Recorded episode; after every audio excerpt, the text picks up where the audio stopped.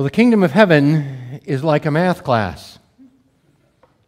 If you get the right answer, you can stay for the next uh, class period. If you get the wrong answer, you are cast into the principal's office where there's weeping and gnashing of teeth. The kingdom of heaven is like a football game. The lead may go back and forth even in the fourth quarter, but rest assured the underdog wins. The kingdom of heaven is like a cup of coffee in the morning. The aroma fills the room. The ritual brings comfort to your soul, and the warmth stirs you to life on a cold and rainy morning. Now, if you came to church week after week and Pastor Travis talked to you like that, you'd probably cock your head and say, Why are you teaching us in parables? what is going on here? How can the kingdom of heaven be like a math class and a football game and a cup of coffee? That makes no sense. Well, the reality is, Jesus talked like that all the time, didn't he? He used parables very often. And so much so that it makes me ask the question if Jesus wanted to make a point why did he tell a story? Jesus was full of stories. He always told stories. Well, in this text this morning, Jesus answers a question from his disciples about why he speaks in parables. In fact, they, they heard him over and over and over and finally said, Okay, why are you speaking in parables? And so I want to invite you to take your Bibles and turn to Matthew chapter 13.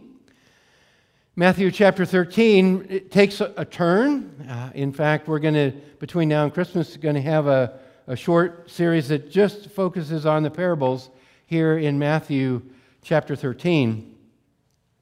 But Jesus goes from what he had been doing, going to town to town, healing people, uh, um, and preaching and casting out demons and all these things, and now it takes a turn, and Matthew in, uh, incorporates this collection, you might say, of parables. And so let's, let's read about that. Today we're going to look at the explanation, partly because that's very Western of us to do. It's very analytic of us to take the explanation before we actually take the parable. So we're admitting our own bias in that, but we're going to look at what Jesus says about why he speaks in parables. So I'm going to start in, in verse 1. It says, That same day, Jesus went out of the house and sat by the sea. And great crowds gathered about him, so that he got into a boat and sat down.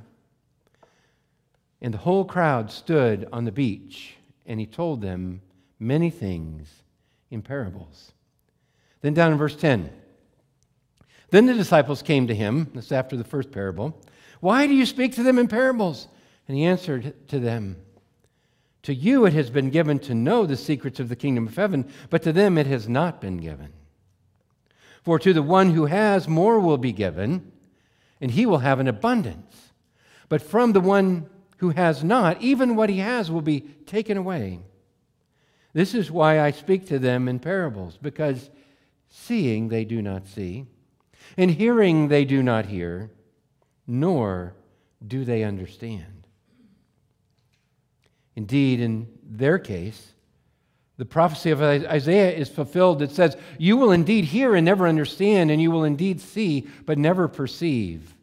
For this people's heart has grown dull, and with their ears they can barely hear, and their eyes have they have closed, lest they should see with their eyes, and hear with their ears, and understand with their hearts, and turn, and I would heal them. But blessed are your eyes for they see, and your ears, for they hear. For truly I say to you, many prophets and righteous people long to see what you see and did not see it, and to hear what you hear and did not hear it. And then down in verse 34. All these things Jesus said to the crowds in parables. Indeed, he said nothing to them without a parable. This was to fulfill what was spoken by the prophet. I will open my mouths in parables. I will utter what has been hidden since the foundation of the world.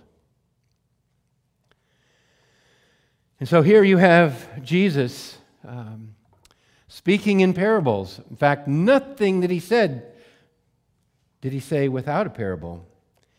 And the disciples have had enough. Why do you speak in parables? And so Jesus answers that question. And he, he answers the question very simply. Okay, it takes a long time to do it and quotes the Old Testament and things that preachers do, I suppose. But it's a simple answer. Namely, Jesus spoke in parables so that some would understand him and some wouldn't. He used parables so that some would get it and some would harden their hearts. Parables were at the same time the means of both revealing the truth and obscuring it. And so, as Jesus spoke in parables, it'll be useful, I think, for us to see his explanation. So it tells us he taught them many things in parables in verse 3. And then uh, at the end, it says he spoke nothing to them without a parable. And so, probably is worth stopping for a moment and saying, What is a parable? don't really use that word. In fact, I asked my, my wife, like, what if you had to talk about this, what would you say?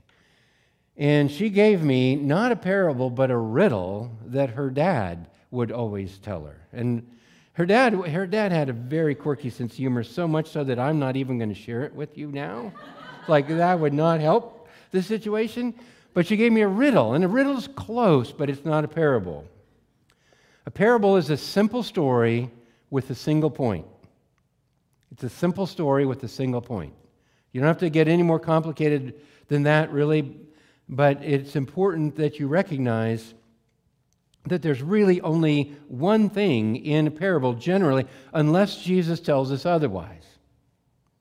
If Jesus interprets the details of the parable, then you can go with Jesus. But if he doesn't, you're best to kind of distill it down and say, what's the one thing I'm supposed to get out of this?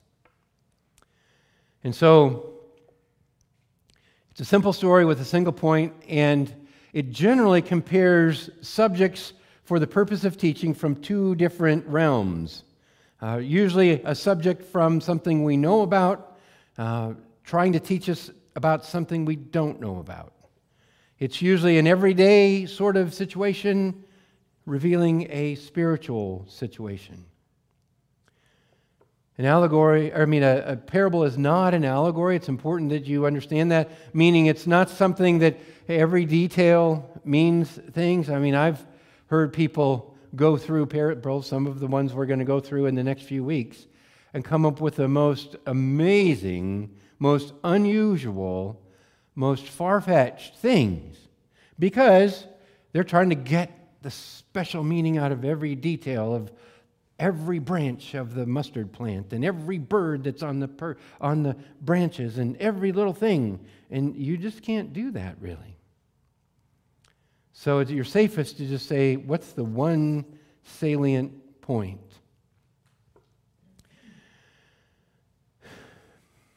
In, uh, in Greek, I mean, of course, uh, the word parable is translated from Greek. All the New Testament is translated from Greek. And the word parable is translated from the Greek word. Are you ready for this? Parable. When that happens, it's usually not very helpful.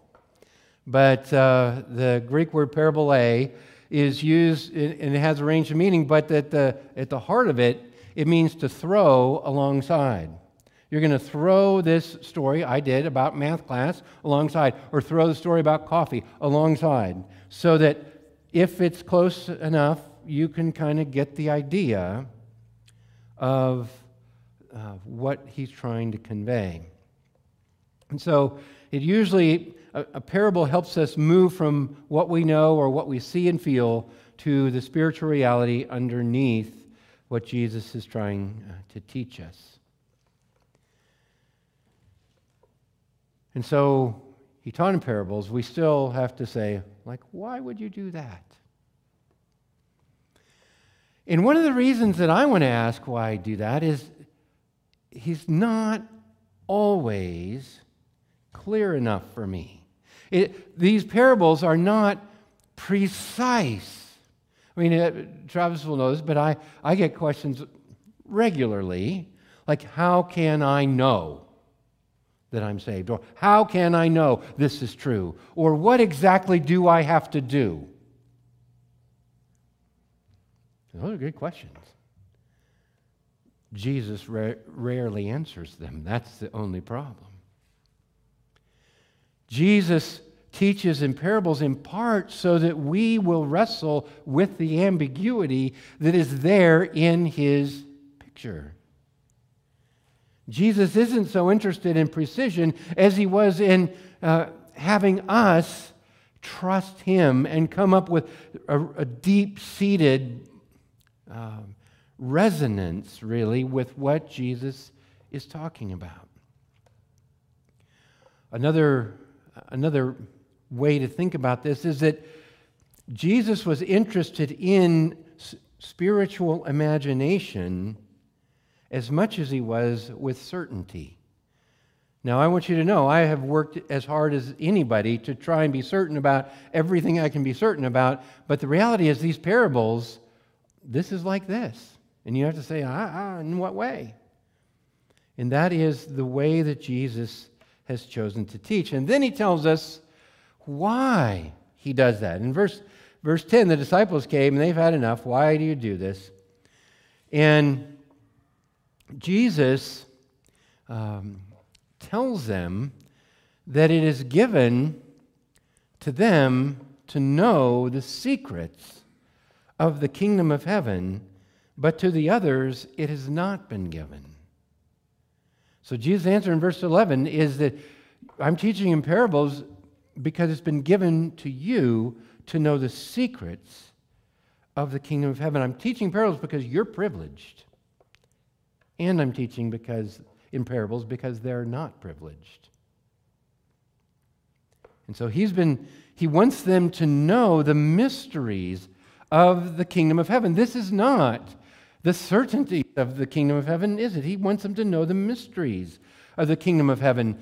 It reminds us of the book of Daniel in chapter 2 when God is the revealer of mysteries. God begins to tell them what will take place. That there is a coming kingdom that will be destroyed, and then another, and then another, and then another, and finally a kingdom that will not be destroyed.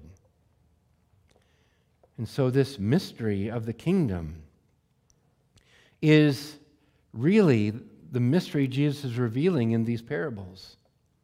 That one of the things that's happening is that the kingdom has come. And it doesn't look like you thought it would look. And it's invisible at first. And it's small and it grows, but it will succeed.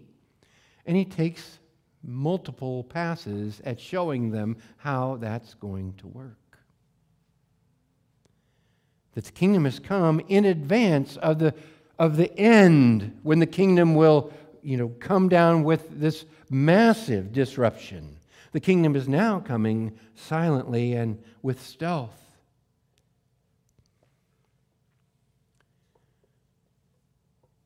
This new truth, this mystery of the kingdom, now given to men by revelation in the person and mission of Jesus, is that the kingdom, which will one day have final apocalyptic power, is now entered the world in a hidden and small way, within and among men. So, how do you say that? I mean, it's not going to be like my math class. It's not going to be like my cup of coffee. It's not even going to be like a football game. How do you do that? You have to craft, you might say, the shape of this kingdom. And Jesus does it with multiple stories.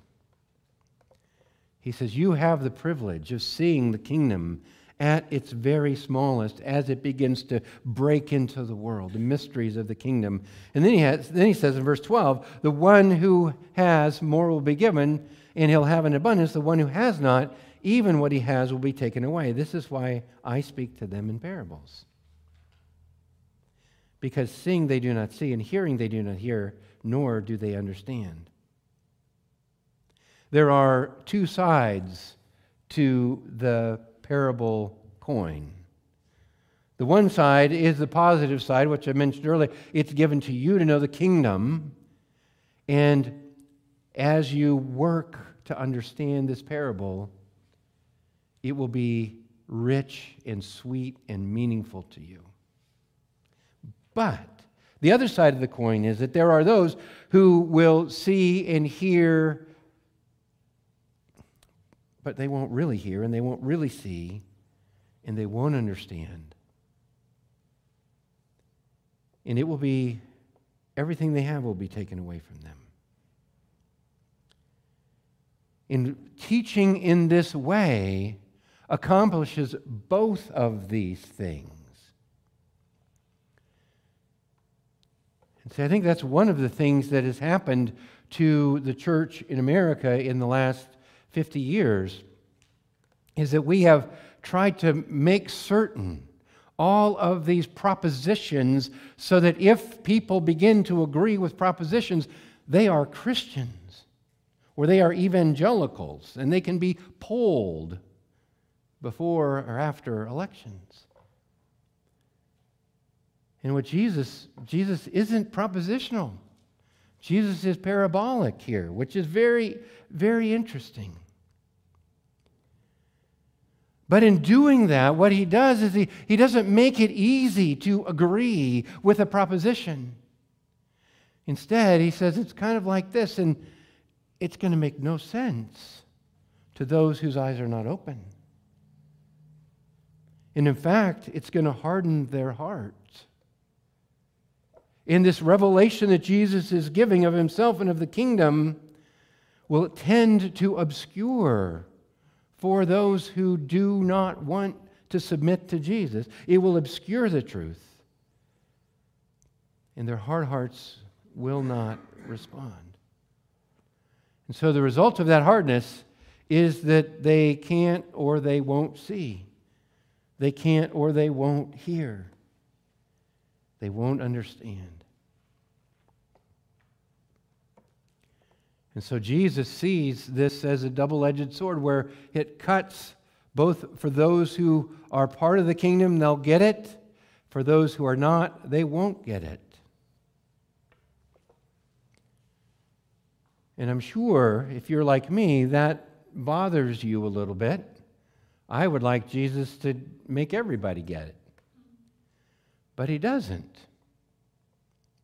And one of the, one of the things that we just have to come to grips with in some regard accept is just even what I read in my quiet time yesterday from 2 Corinthians 4 4 says, In their case, the God of this world has blinded the minds of unbelievers to keep them from seeing the light of the gospel, of the glory of Christ, the image of God. And it is so easy, I think, for us to, to think that we, we just want to be so nice. And the reality is, there are people who are rebellious against God and have no intention of submitting to Jesus. And God will treat them as their sins deserve. Well, this is a big enough problem that Jesus um, brings in the Old Testament to support uh, this side of the coin, you might say, this side of uh, the problem where people, people's hearts are hard and they reject God. He wants you to know that people have done this for a long, long time. Look at verse 14. Indeed, in their case, the prophecy of Isaiah is fulfilled. You will indeed hear and never understand. You will indeed see and never perceive. For this people's heart has grown dull, and their ears can barely hear, and their eyes have closed, lest they should see with their eyes and hear with their ears and understand with their heart and turn, and I would heal them.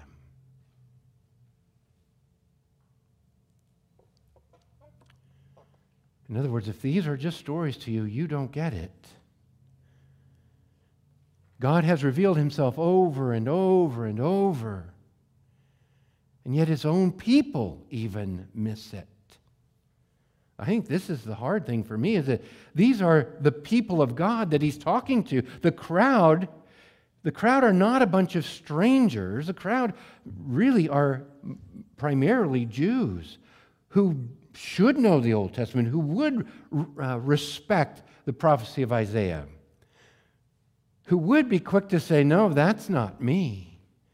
But in fact, Jesus is saying, You're just like them. In fact, I think it's interesting that uh, in verse 15, Jesus said, For this people's heart has grown dull. In other words, this is Jesus teaching these parables as a way of making clear that Israel as a nation has rejected him. It is the heart of the people. One heart, multiple people. As a group, they have rejected their own Messiah. This is nowhere more clear than in chapter 12, verse 38, when they ask for a sign. Give us a sign. And I'm inclined to think, oh, well, of course, everyone wants a sign. That, it's not a sign of their, an indication of their belief, it's an indication of their unbelief for them to ask for a sign. It's like they know. It's been there for years and years and years, and they're saying, ah, one more, give us one more. Then, yeah, that'll put us over the edge. When in fact, it won't. The fact that they didn't see it as clear as Jesus had been and needed still one more sign was an indication, really, that they had no intention of submitting to Jesus and following him in his kingdom. Because Jesus had revealed himself to them with everything they needed, and they still reject him. And that's, I think, why he chooses this passage from Isaiah to talk to, um, uh, to, to pull in here as an explanation. Because just like Jesus is the revelation of God in history, here he brings in Isaiah from Isaiah chapter 6, where God himself gives this amazing revelation of himself, and the people have no interest in responding. Here's how it went in Isaiah. We read the first few verses at the beginning of the service. In the year the king Uzziah died, I saw the Lord. Okay, this is a revelation. This is a revelation of who God is. I saw the Lord sitting on a throne. Okay, it's a kingdom revelation. High and lifted up, and the train of his robe filled the temple. You've never seen such a regal king as this. Above him stood the seraphim. Each had six wings. With two he covered his face, with, two he covered his feet, and with two he flew. These majestic creatures called one to another, Holy, holy, holy is the Lord of hosts. The whole earth is full of his glory. And the foundations of the thresholds shook at the voice of him who called, and the house was filled with smoke. Now, if you saw a vision like that, my guess is you wouldn't just yawn and say, well, let's go back to the game. You would probably at least think twice about the reality of who God is and what that means to you personally. And that's what Isaiah did. It, it, it continues in chapter 6. It says, I, And I said, Woe to me, for I am lost. I'm a man of unclean lips. I dwell amidst a people of unclean lips. For my eyes have seen the King, the Lord of hosts. And then he's commissioned. Whom shall I send, and who will go for us? He said, Here am I, send me. And then this is what God tells him Here am I, send me. I, I will represent you as the king, Isaiah says. Then God says, Go and say to this people, Keep on hearing, but do not understand. Keep on seeing, but do not perceive. Make the heart of this people dull and their ears heavy and blind and blind their eyes, lest they see with their eyes and hear with their ears and understand with their hearts and turn and be healed. So here is this majestic revelation of who God is. And the people have their ears stopped and their eyes closed and their hearts hard. They did in Isaiah's time, and Jesus is saying they do now too. They do now too.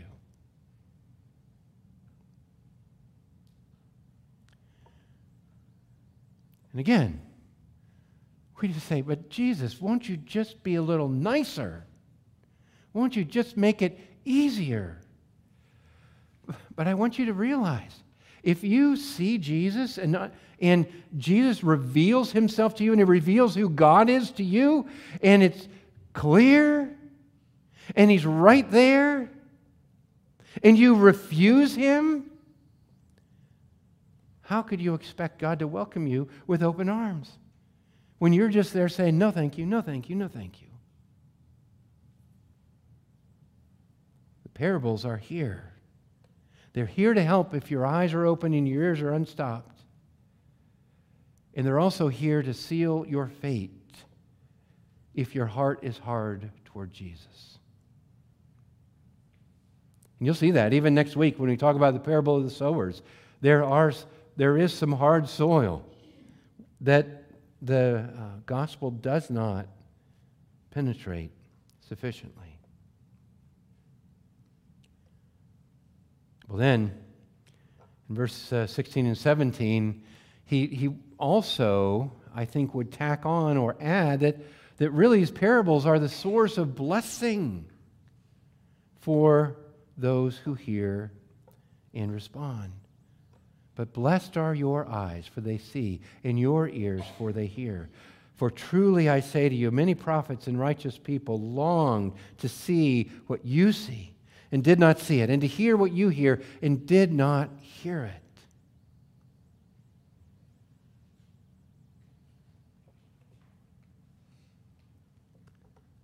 I've never really spent adequate time thinking about that. Thinking about really how lucky I am.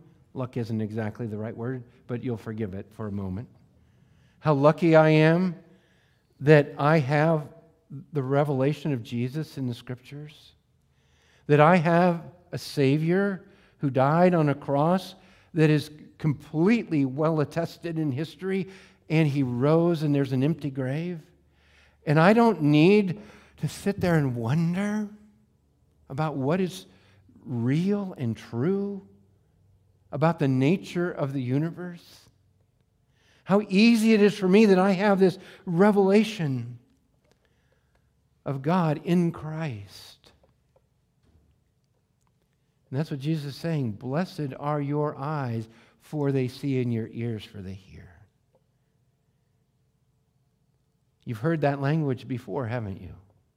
Blessed are your eyes, or blessed are your ears.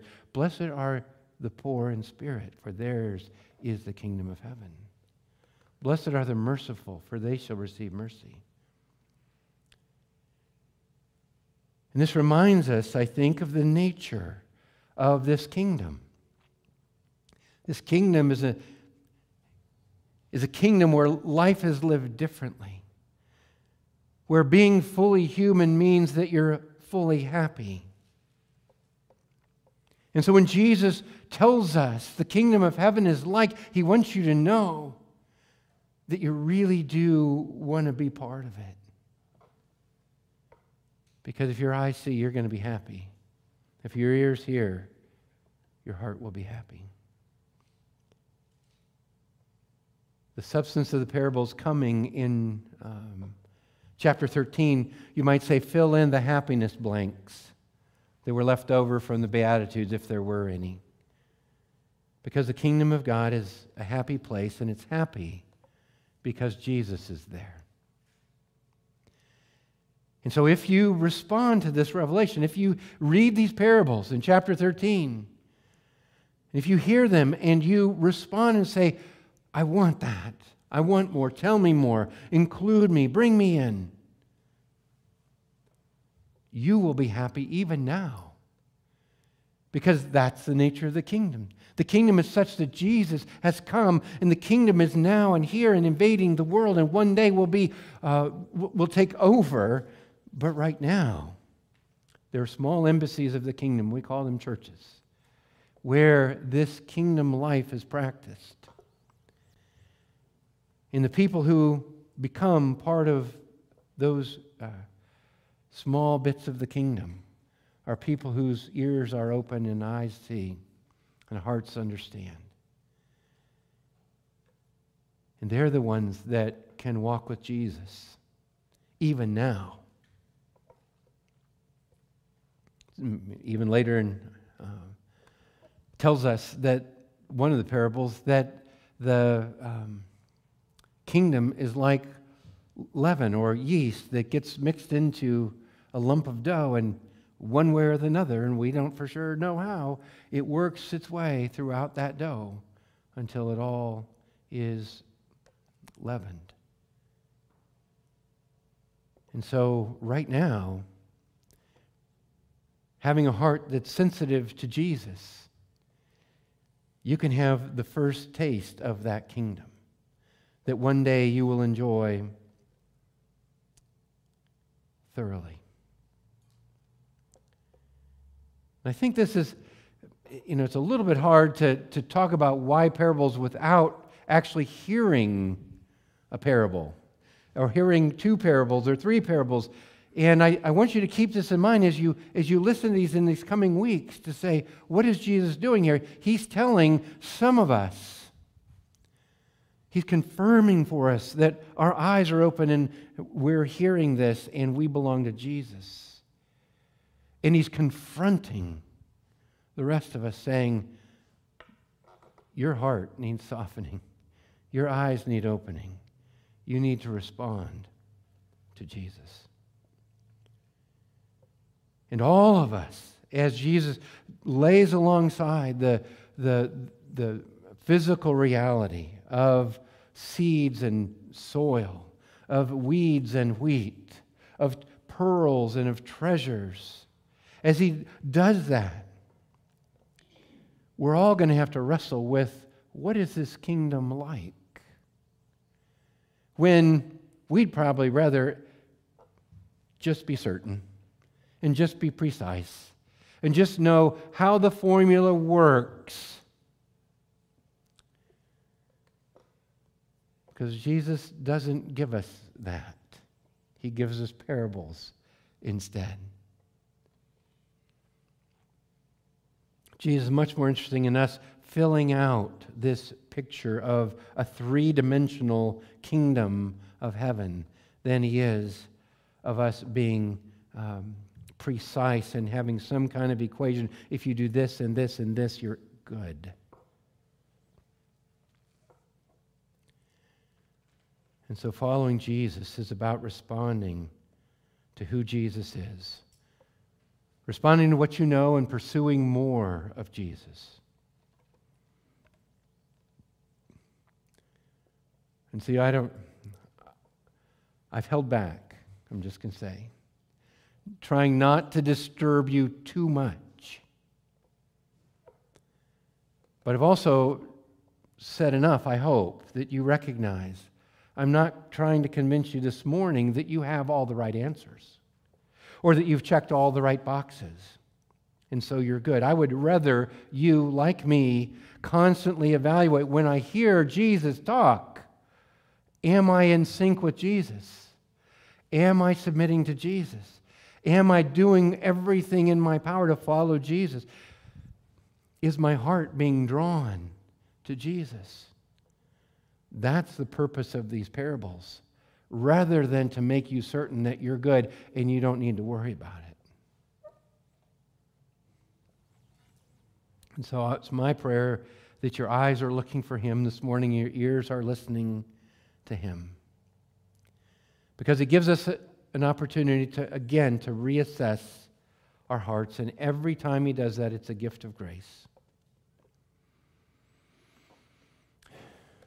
The last thing that I would want for you is for you to have a history, really, a history where you did the right thing back when you were in Sunday school?